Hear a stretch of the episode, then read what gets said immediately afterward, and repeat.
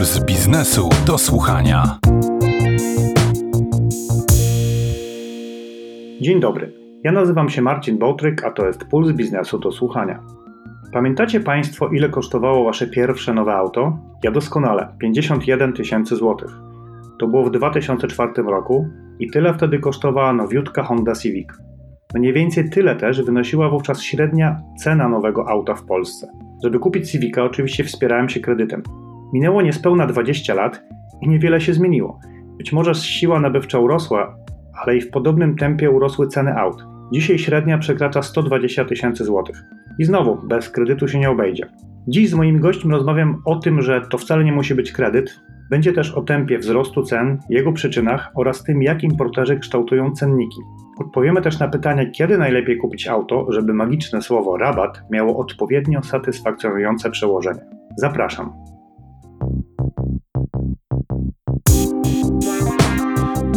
Puls biznesu do słuchania. Na początek ustalimy, o ile zdrożały nowe auta oraz co powoduje systematyczny wzrost średnich cen nowych samochodów. Pomoże mi w tym Wojciech Drzewiecki, prezes Instytutu Badań Rynku Motoryzacyjnego SAMAR, który dobrze pamięta czasy, gdy na nowe auto wystarczał 1 tysiąc amerykańskich dolarów.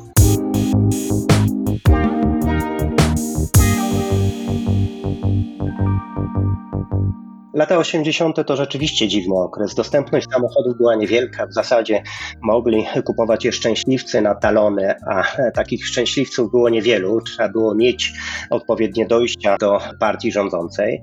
Z drugiej strony, jeżeli udało się mieć bony towarowe lub dolary, co było rzadkością, ale jednak niektórzy mieli takie szczęście, to mogli kupić auto w Pedeksie czy w Polmocie. Te samochody kosztowały około 1,5 tysiąca dolarów najtańsze auto typu Fiat 126 do 2,5 tysiąca auta droższe, pochodzące głównie z krajów Demoluda, czyli Łada, Skoda, która już wtedy była postrzegana bardzo dobrze, ale także polski Fiat 125. Później e, sytuacja zaczęła się zmieniać. Na początku lat 90. powstały pierwsze salony dealerskie. Nie było ich jeszcze zbyt wielu, ale już e, się rozwijały.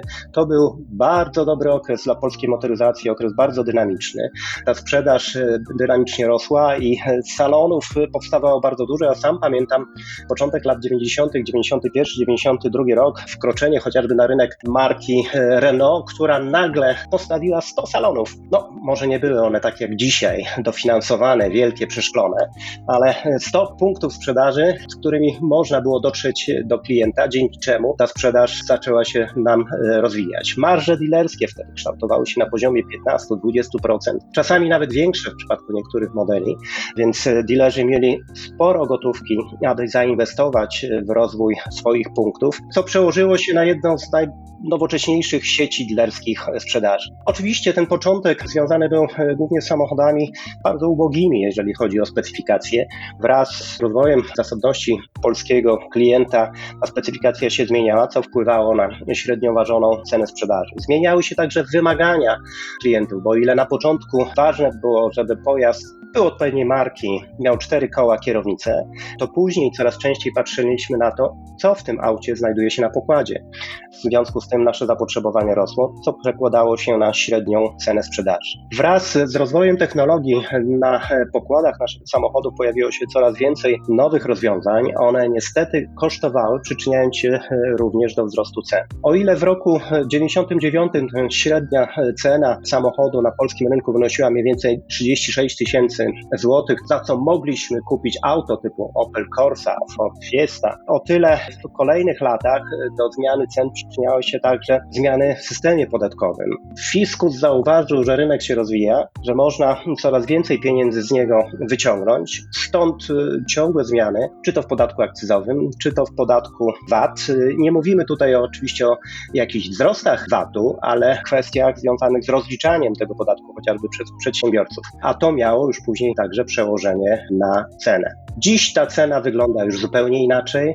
Jej wysokość dyktowana jest głównie przez legislatorów, ale nie tylko w zakresie podatkowym, a może nie przede wszystkim. Przede wszystkim dzisiaj o cenie decyduje norma euro, która wymusza zmiany technologiczne mające na celu obniżenie poziomów emisji, a także decydują kwestie związane z bezpieczeństwem. Auta są wyposażone w coraz to nowsze systemy, które mają zabezpieczyć kierowcę i pasażerów przed kolizją, a w przypadku jednak, kiedy do tej kolizji dojdzie, przed e, ewentualnie jakimiś poważniejszymi obrażeniami. To wszystko kosztuje i przyczynia się do wzrostu cen. Zmieniają się także nasze wymagania. Na polskim rynku pamiętajmy, że dominującym klientem jest klient instytucjonalny, który zainteresowany jest autami droższymi, autami lepiej wyposażonymi, co oczywiście przekłada się na wzrost średniej e, ważonej ceny sprzedaży. O ile w 1999 roku płaciliśmy średnio za auto 36 tysięcy, to teraz ta cena przekracza już poziom 100 tysięcy, a w zasadzie zbliża się do 120 tysięcy, a to między innymi za sprawą wspomnianą już wcześniej zmieniających się przepisów, ale także dynamicznym rozwojem rynku samochodów premium, a ten rozwój, który obserwujemy, to między innymi zasługa e, narzędzi finansowych, które na rynku są dostępne i coraz częściej wykorzystywania e, tych narzędzi, leasingu, abonamentu czy wynajmu. I chyba do tego należałoby dodać, że samochody elektryczne, które pojawiają się w ofertach producentów, a są droższe od e, odpowiedników spalinowych, też wpływają na podniesienie średniej ceny. Oczywiście.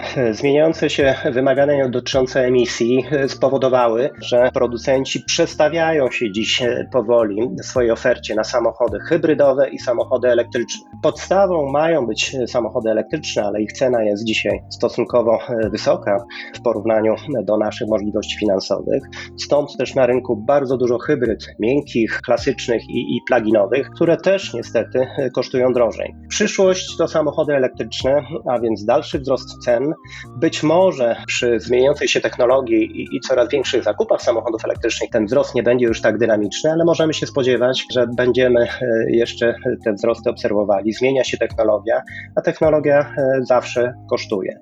Na szczęście ceny samochodów są w jakiś sposób kompensowane przez narzędzia finansowe, które e, na rynku są dostępne w coraz większym zakresie i wkrótce może się okazać, że właścicielami będziemy tylko wtedy, kiedy będziemy kupowali samochody używane.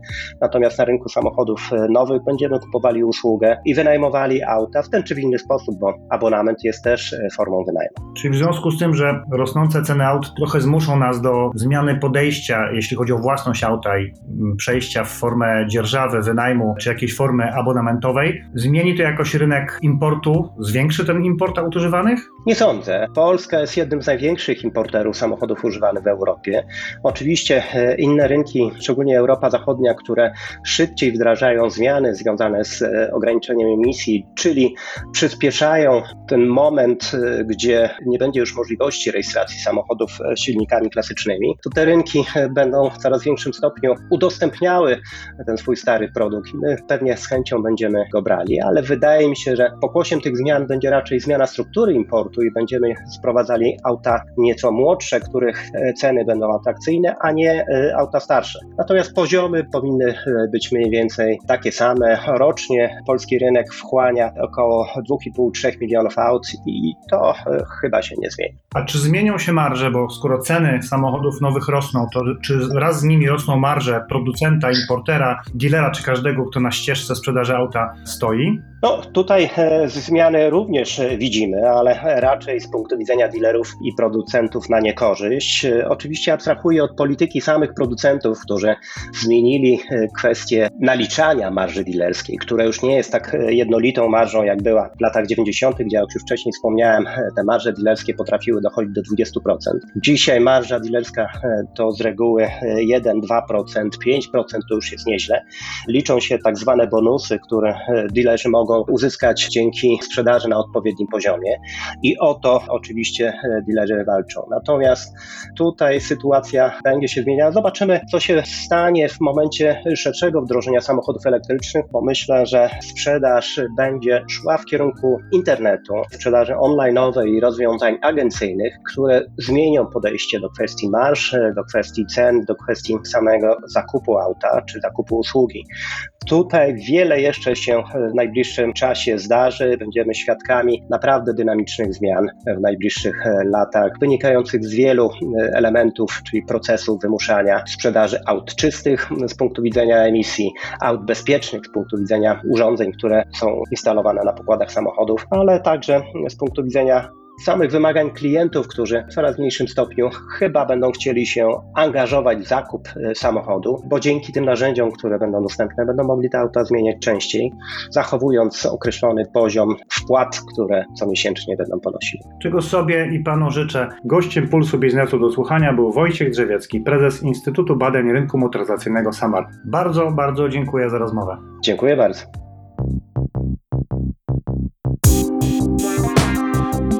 Puls biznesu do słuchania. Jak cenę auta postrzega producent, czyli o tym, ile koncern motoryzacyjny musi wydać, żeby na samochodzie zarobić i jak długo musi czekać na zysk, rozmawiam z Jakubem Farysiem, szefem Polskiego Związku Przemysłu Motoryzacyjnego.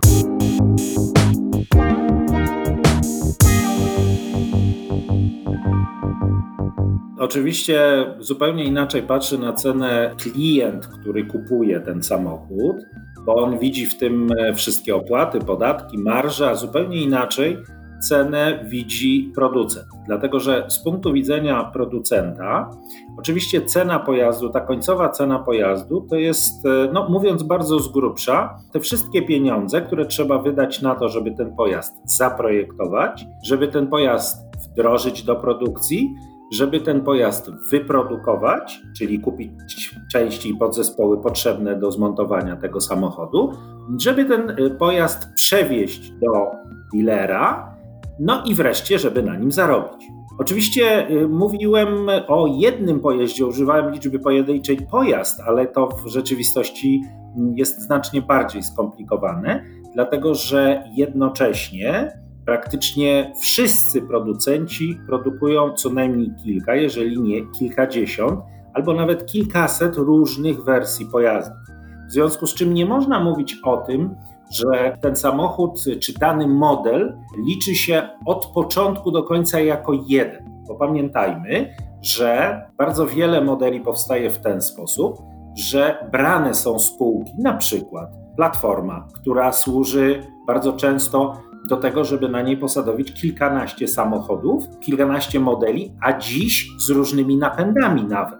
Zdejmuje się spółki zawieszenie, zdejmuje się spółki silniki, zdejmuje się spółki wyposażenie, zegary. Oczywiście ja znowuż mówię bardzo kolokwialnie i używam skrótu myślowego zdejmuje się spółki, no bo wiadomo, że do każdego samochodu to trzeba dostosować, trzeba troszeczkę zmienić. Czyli mówiąc najprościej, produkcja każdego pojazdu, każdego typu czy każdego modelu pojazdu jest pewnym procesem, procesem ciągłym, dlatego nie można bardzo precyzyjnie wskazać ten samochód, wyprodukowanie tego samochodu kosztuje X, a innego Y, bo to bardziej liczy się jako pełen proces produkcyjny, Czyli mówiąc bardzo w skrócie, w ciągu jednego roku obrachunkowego, to na ogół jest rok kalendarzowy, ale nie zawsze, liczymy ile wydaliśmy pieniędzy na kupowanie, na badania i rozwój, na wsparcie marketingowe i ile tych pieniędzy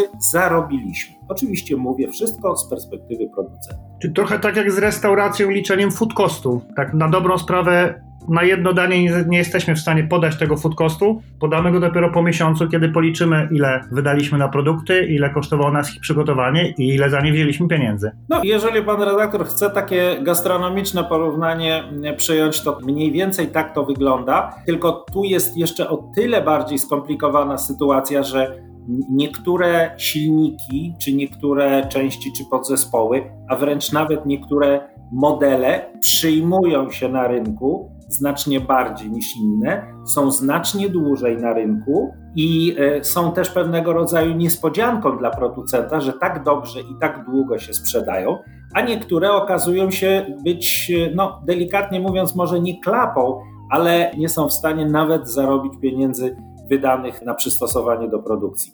Pamiętajmy jeszcze o jednej rzeczy, że bardzo dużym kosztem, bardzo dużym kosztem Powtórzę to, bo, bo to są naprawdę wielkie pieniądze. Są pieniądze wydane na badania i rozwój. Europejskie fabryki, europejska branża motoryzacyjna wydaje na badania i rozwój ponad 60 miliardów euro rocznie. To jest największa kwota, jaka jest w ogóle wydawana przez jakikolwiek prywatny biznes na badania i rozwój. No i teraz, jeżeli wyobrazimy sobie, jak duża to jest kwota i ile tych pieniędzy trzeba wydać na to, żeby przygotować tę produkcję, żeby w ogóle samochód mógł pojawić się na drodze, no to, to widać, jak e, bardzo ryzykowny gdzieś w efekcie jest to biznes. Dlatego, że czasami mówi się, że kierowanie wielkim koncernem motoryzacyjnym to jest troszkę coś takiego jak sterowanie wielkim tankowcem. Jeżeli chcemy skręcić w prawo, to kilkanaście kilometrów wcześniej trzeba już zacząć manewr. Dzisiaj między innymi mamy właśnie taki moment. Motoryzacja się zmienia, oczekiwania klientów się zmieniają, wymagania legislatora się zmieniają, są coraz ostrzejsze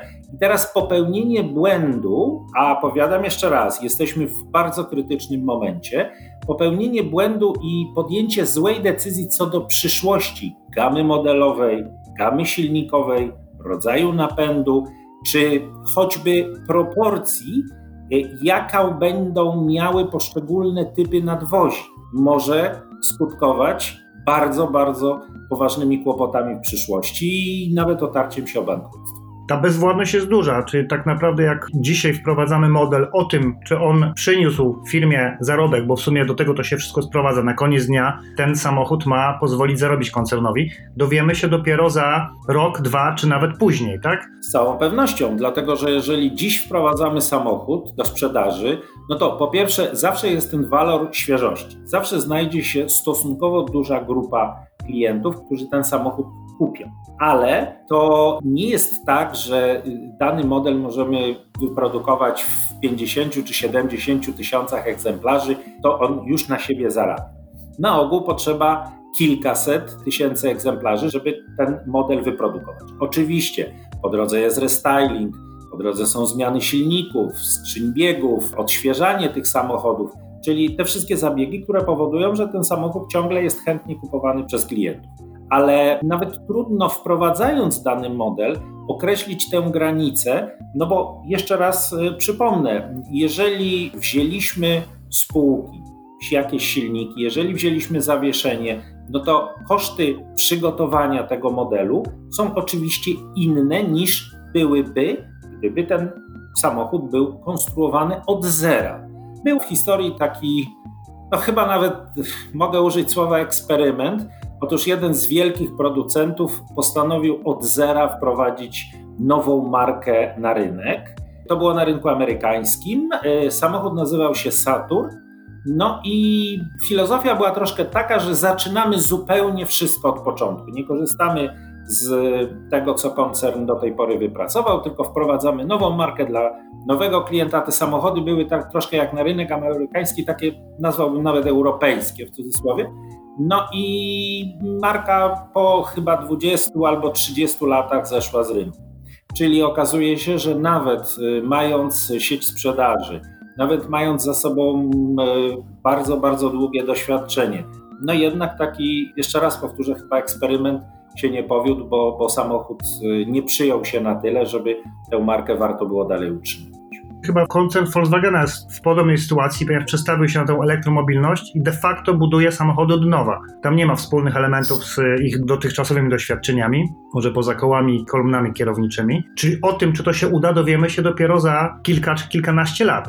No, tu poruszył pan e, redaktor bardzo ważny temat, temat e, samochodów elektrycznych, czyli to, o czym mówiłem na początku tej rewolucji, która nas czeka, nowych napędów.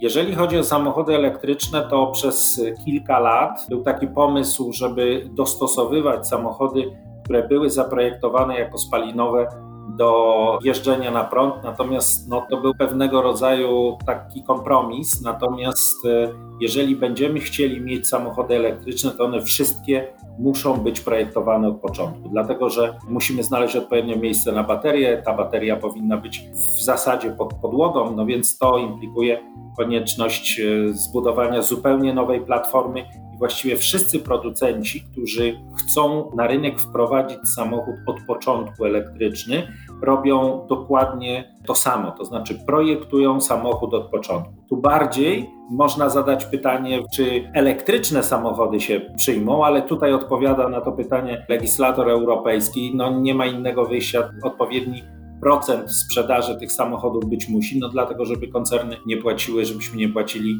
jakichś bardzo, bardzo wielomiliardowych kar, no bo jeżeli nie będziemy osiągali celów emisyjnych, w szczególności emisji stosownego obniżenia emisji CO2, no to będziemy płacili kary.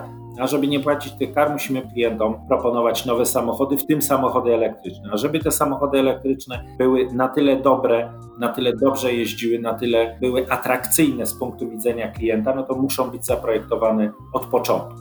Czyli jakby nie spojrzeć i od strony inwestycyjnej, i od strony potencjalnych kar, no ceny samochodów raczej spadać nie będą.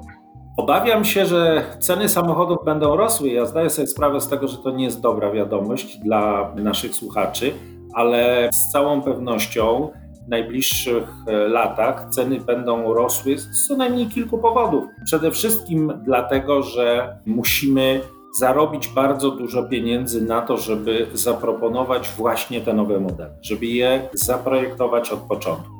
Musimy niestety część pieniędzy przeznaczyć na kary, bo wygląda, że żaden z koncernów, a przynajmniej takie są wstępne wiadomości, nie uniknie płacenia kary. Wreszcie będziemy pewnie sprzedawali mniej samochodów. Dzisiaj znalazłem taką informację jednego z szefów koncernów, który powiedział, że nie spodziewa się, żebyśmy w najbliższych latach, a może w ogóle już w Europie, doszli do poziomu sprzedaży z roku 2007 czy z 2011. Nie jest to niemożliwe, dlatego że musimy pamiętać o tym, że pandemia nas zmieniła, nas jako społeczność zmieniła. To po pierwsze. Myślę, że jakaś część właścicieli pojazdów zorientowała się, że nie muszą mieć tego samochodu. To po pierwsze. Po drugie, bardzo duży nacisk ekologów i miast, włodarzy miast na to, żeby ludzie przesiadali się do komunikacji zbiorowej. Wreszcie coraz większa popularność carsharingu, coraz większa popularność w ogóle wszelkiego rodzaju współdzielenia pewnie spowoduje to, że będziemy kupowali coraz mniej samochodów. No i w Europie jeszcze jest jedna rzecz. Niestety Europa się starzeje no więc prostym wnioskiem jest to, że jeżeli jest rodzina, która jest aktywna zawodowo, mają dwójkę czy trójkę dzieci, no to jednak dwa samochody często w rodzinie są. W momencie, kiedy nawet dwoje osób jest na emeryturze, no to jeden samochód na ogół im wystarcza. Więc to będzie kolejny przyczynek do tego, żeby w Europie było mniej e, potrzebnych samochodów.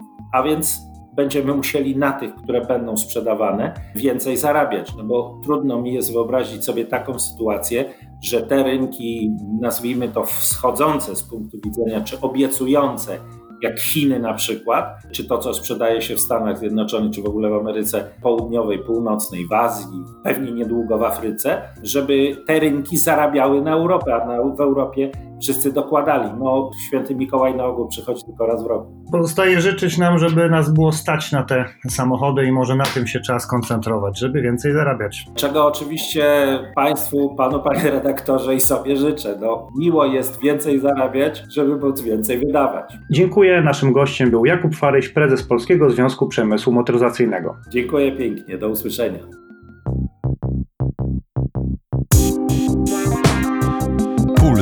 Biznesu do słuchania. Zastanawialiście się kiedyś, jak importer buduje cennik dla nowego modelu? Co decyduje o wysokości ceny? Odpowiedzi wcale nie są takie oczywiste. O zaplecze kształtowania cenników pytam Macieja Kilima, general managera w spółce Toyota Motor Poland, odpowiedzialnego za ceny nowych Toyot nie tylko w naszym kraju, ale również w Czechach, na Słowacji i na Węgrzech.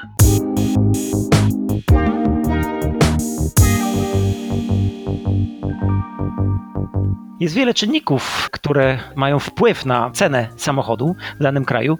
Natomiast my, przygotowując się do pozycjonowania samochodu, zawsze tak naprawdę wychodzimy od końca. To znaczy od tego, jaka ta cena powinna być na rynku, aby rynek to zaakceptował. I tutaj oczywiście odnosimy cenę naszego samochodu, potencjalną cenę naszego samochodu do cen głównych konkurentów. I to zależy. Czasami może być to jeden samochód, czasami trzy, raczej nie więcej. I staramy się tak, aby auto było pozycjonowane bądź podobnie, bądź wyżej, to zależy już od, od naszej strategii. Natomiast tutaj też jest bardzo istotne, że uwzględniamy różnice w wyposażeniu. Coś, co nie zawsze robią klienci. Bardzo precyzyjnie to mierzymy, przy czym mówiąc o wyposażeniu dodatkowym, uwzględniamy wartość rynkową, tak zwaną, czyli cenę opcji. I dopiero wtedy, jadąc w dół, uwzględniając podatki, marże, koszty logistyczne, cło, jeżeli występuje, e, liczymy cenę, za którą jesteśmy w stanie kupić samochód od fabryki.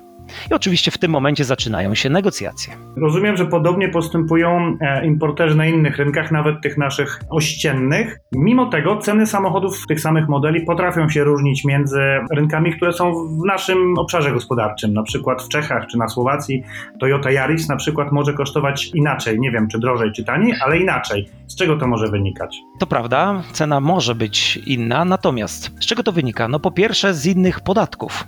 Spójrzmy chociażby na podatek taki jak VAT. W Polsce wynosi on 23%, na Słowacji 20, w Czechach 21, a na Węgrzech aż 27. W związku z tym już widzimy, że ten sam samochód, chociażby z uwagi na VAT, może jego cena się różnić. Dodatkowo należy uwzględnić jeszcze jeden podatek, który występuje w Polsce i na Węgrzech, to jest podatek akcyzowy. W Polsce w zależności od pojemności silnika może on wynosić między 3,1% a 18,6% dla samochodów z silnikiem powyżej 2 litrów, czyli bardzo, bardzo dużo, czyli o tyle już więcej podatków mamy w samochodzie w Polsce niż w Czechach na przykład. Na Węgrzech tam jest stała wartość akcyzy w wysokości 250 euro około. Także widać, że no nie jest to aż takie proste i oczywiste, jak mogłoby się wydawać na pierwszy rzut oka. Czyli rozumiem, że Kowalski, który szuka taniego, nowego samochodu dla siebie, powinien e, patrzeć na inne nasze kraje ościenne i e, bawić się w reeksport, czy w tamtym przypadku w import. Ponieważ ja się akurat zajmuję krajami ościennymi też, więc mogę powiedzieć, że nie ma to najmniejszego sensu, ponieważ te ceny wyjdą bardzo podobnie. A samochody ze Stanów, jak patrzymy na cenniki, te samochody są tam po prostu tańsze. Czy taką Toyota Camry na przykład, która jest oferowana i w Polsce, i w Europie, i w Stanach, lepiej jest ściągnąć ze Stanów? Bardzo często się z tym spotykam na co dzień. Otóż faktycznie ceny cennikowe w Stanach Zjednoczonych są niższe i to sporo niższe. Spójrzmy na cenę modelu Camry, o którym Pan wspomniał. W wersji hybrydowej cena podstawowej wersji to 27 300 dolarów, czyli w przeliczeniu na kurs dzisiejszy około 100 tysięcy złotych. Cena takiej Camry w Polsce to powyżej 140 tysięcy złotych. Cena cennikowa. Także wydaje się, że jest sporo, sporo więcej. Ale należy uwzględnić kilka faktów. Po pierwsze, to, że w Stanach Zjednoczonych ceny cennikowe nie uwzględniają kosztów transportu, w związku z tym kosztów dystrybucji. W przypadku modelu Camry to jest 1000 dolarów, które należy doliczyć odbierając auto u dealera w Stanach Zjednoczonych. Kolejna sprawa, samochody w Stanach Zjednoczonych Camry nie zawiera cła, które należy zapłacić importując auto do Polski. To jest 10%. Kolejna sprawa, wspomniany przeze mnie podatek akcyzowy. Camry ma silnik o pojemności 2,5 litra, w związku z tym akcyza wynosi aż 18,6%. No i wreszcie na koniec różnice w VAT-ie. W Stanach Zjednoczonych to jest 19%, z tego co pamiętam, w Polsce 23%, a więc kolejne 4 punkty procentowe należy uwzględnić, porównując ceny. W związku z tym, de facto do ceny początkowo bardzo atrakcyjnej Camry należy w Stanach Zjednoczonych należy dodać około 11 tysięcy dolarów, żeby uwzględnić różnice podatkowe chociażby, a gdzie jeszcze koszty transportu do Europy samochodu. W związku z tym tak naprawdę, jeżeli przeliczymy cenę samochodu uwzględniając podatki w Polsce, to taka Camry identyczna, bez kosztów jeszcze transportu do Polski, kosztowałaby 142 tysiące złotych, a więc tyle samo prawie co w Polsce. A pamiętajmy o tym, że samochód ma kompletnie inne normy emisji spalin. On nie musi spełniać w Stanach Zjednoczonych bardzo surowych norm euro. Amerykanie mają własne normy, Europejczycy własne. Kolejna sprawa, inne zawieszenie, inny układ kierowniczy, który jest dostosowany do potrzeb klientów, gustów klientów europejskich, więc też dostajemy nieco inny produkt. A na koniec dnia cena jest bardzo, bardzo podobna, przy czym no, pamiętajmy o tym, że też jest pewna polityka rabatowa, którą my tu stosujemy w Polsce, Amerykanie pewnie też, ale podejrzewam, że to jest na porównywalnym, porównywalnym poziomie. Stąd też ta cena, która na pierwszy rzut oka wydaje się bardzo atrakcyjna, bo różnica jest aż 40 tysięcy złotych, po uwzględnieniu kosztów podatków samych wyrównuje się do tego samego poziomu.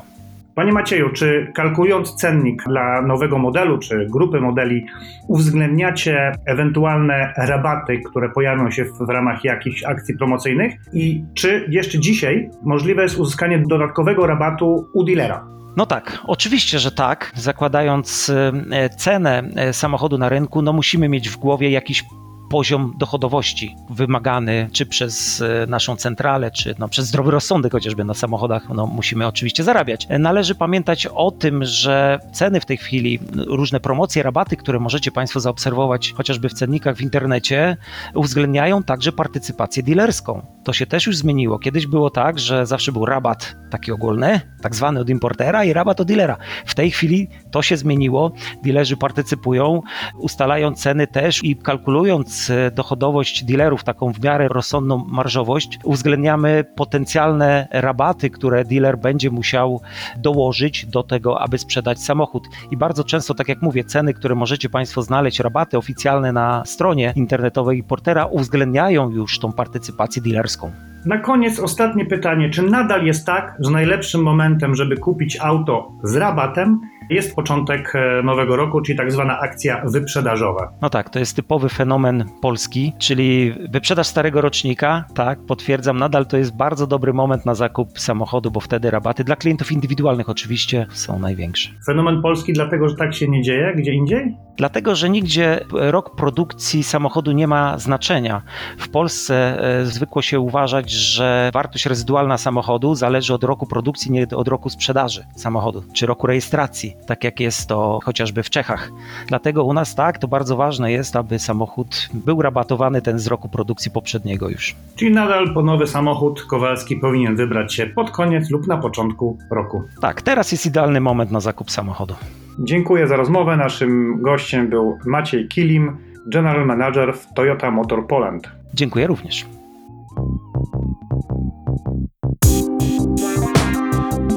Puls biznesu do słuchania. Czy nowy samochód kupiony w sieci może być tańszy od tego z tradycyjnego salonu oraz o to, czy rocznikowe wyprzedaże dotyczą również wirtualnych salonów sprzedaży aut, pytam Michała Knitera, założyciela i wiceprezesa spółki CarSmile.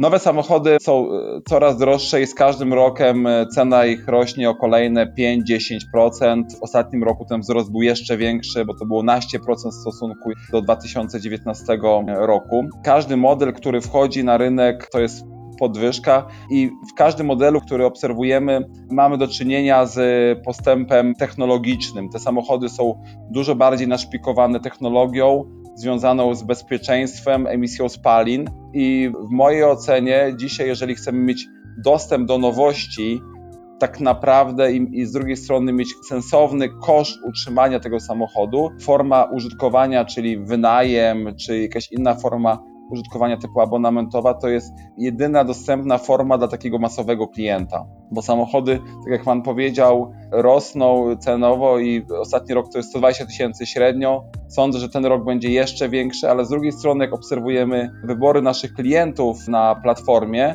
to mimo wzrostu cen, cena na platformie to jest około 1700 zł netto miesięcznie. Ta cena jest taka sama w 2019 i 2020 roku, czyli klient patrzy przez pryzmat kosztu miesięcznego użytkowania, a nie patrzy do końca jakby przez wartość samochodu, bo to dla niego przestaje być dla niego interesujące. Dla niego najważniejszy staje się dzisiaj koszt użytkowania samochodu i co ja w zamian za to dostanę. Właśnie, bo mówimy o sprzedawaniu samochodów przez platformę, czyli w zasadzie jest to sprzedaż online. I pytanie moje jest takie, czy cena samochodu, tudzież koszt użytkowania, różni się, jeśli kupimy go przez sieć, od takiej, którą zaoferuje nam tradycyjny dealer? W sieci najczęściej oferujemy samochody, które są wyspecyfikowane odpowiednio, mają pewne minimum, które za sobą niesie jakby racjonalne wyposażenie dla klienta, z drugiej strony racjonalną cenę.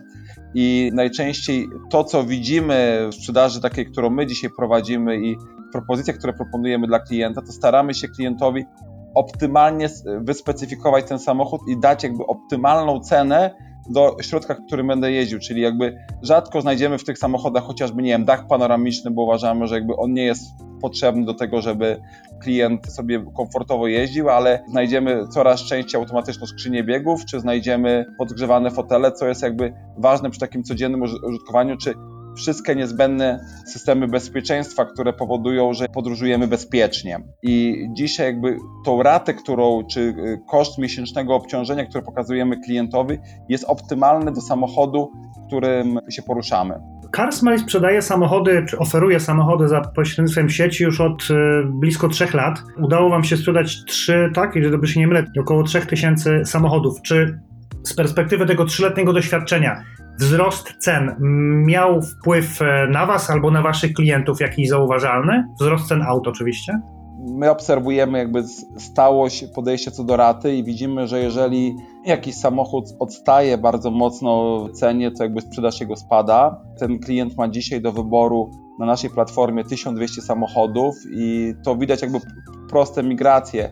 W sytuacji, w której dana marka zaczyna kosztować zbyt dużo, to klienci wybierają inny samochód, który jest równoważnikiem tego samochodu, a rata jego jest akceptowalna. I za każdym razem widzimy przy zmianie, przy zmianie podejścia rabatowego, przy wprowadzeniu nowego modelu, wysokość miesięcznego obciążenia jest jakby takim istotnym e, elementem i realnie my dzisiaj widzimy, że klienci patrzą ratą, a nie patrzą wartością samochodu. Dla naszego użytkownika wartość raty miesięcznej jest dużo ważniejsza niż wartość samochodu. Ja myślę, że nasi klienci tak naprawdę w wielu wypadkach nie wiedzą, ile finalnie kosztują samochód, który będą użytkować. Oni patrzą, co w danej racie będą mieli w cenie miesięcznej. Oczywiście zdarza się tak, że nowości, jakieś, które wchodzą na rynek, czy kwestia kampanii telewizyjnych mają wpływ na wybory klientów, ale bardzo mocno widać, nawet jakby jak porównujemy sobie pierwszą dziesiątkę z 19 roku i z 20 roku, to widać, że tutaj jakby rata miała dużo większe znaczenie niż y, lojalność do danej marki. A czy w, w salonie wirtualnym jest podobnie jak cały czas się wydarza w salonach tradycyjnych,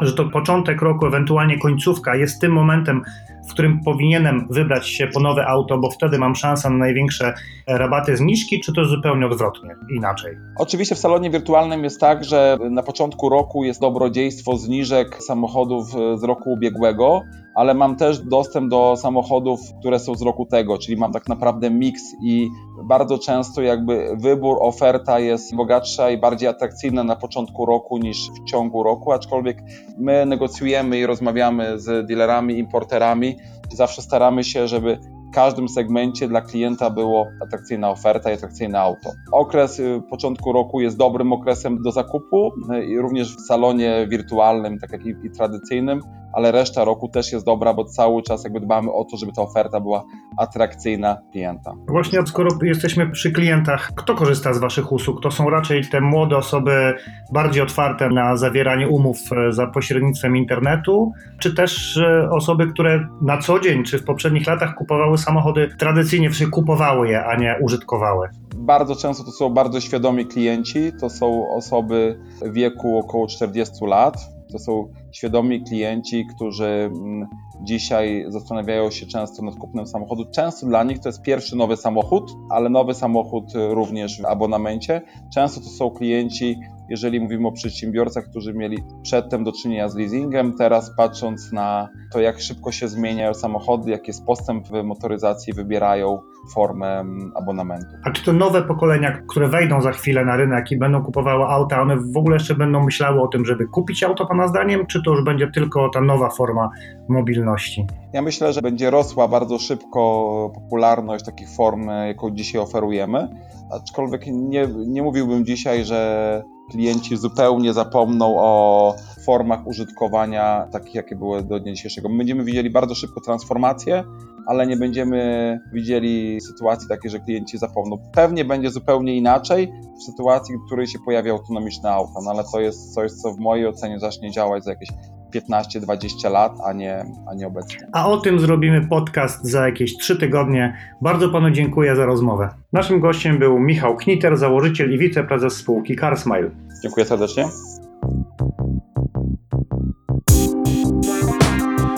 Puls biznesu do słuchania. Wygląda na to, że ceny nowych aut będą rosły. Jak na to zareagujecie? Przesiadką do samochodu używanego czy zmianą modelu użytkowania auta? Niezależnie od odpowiedzi, życzę, by pensje rosły szybciej niż ceny, nie tylko aut.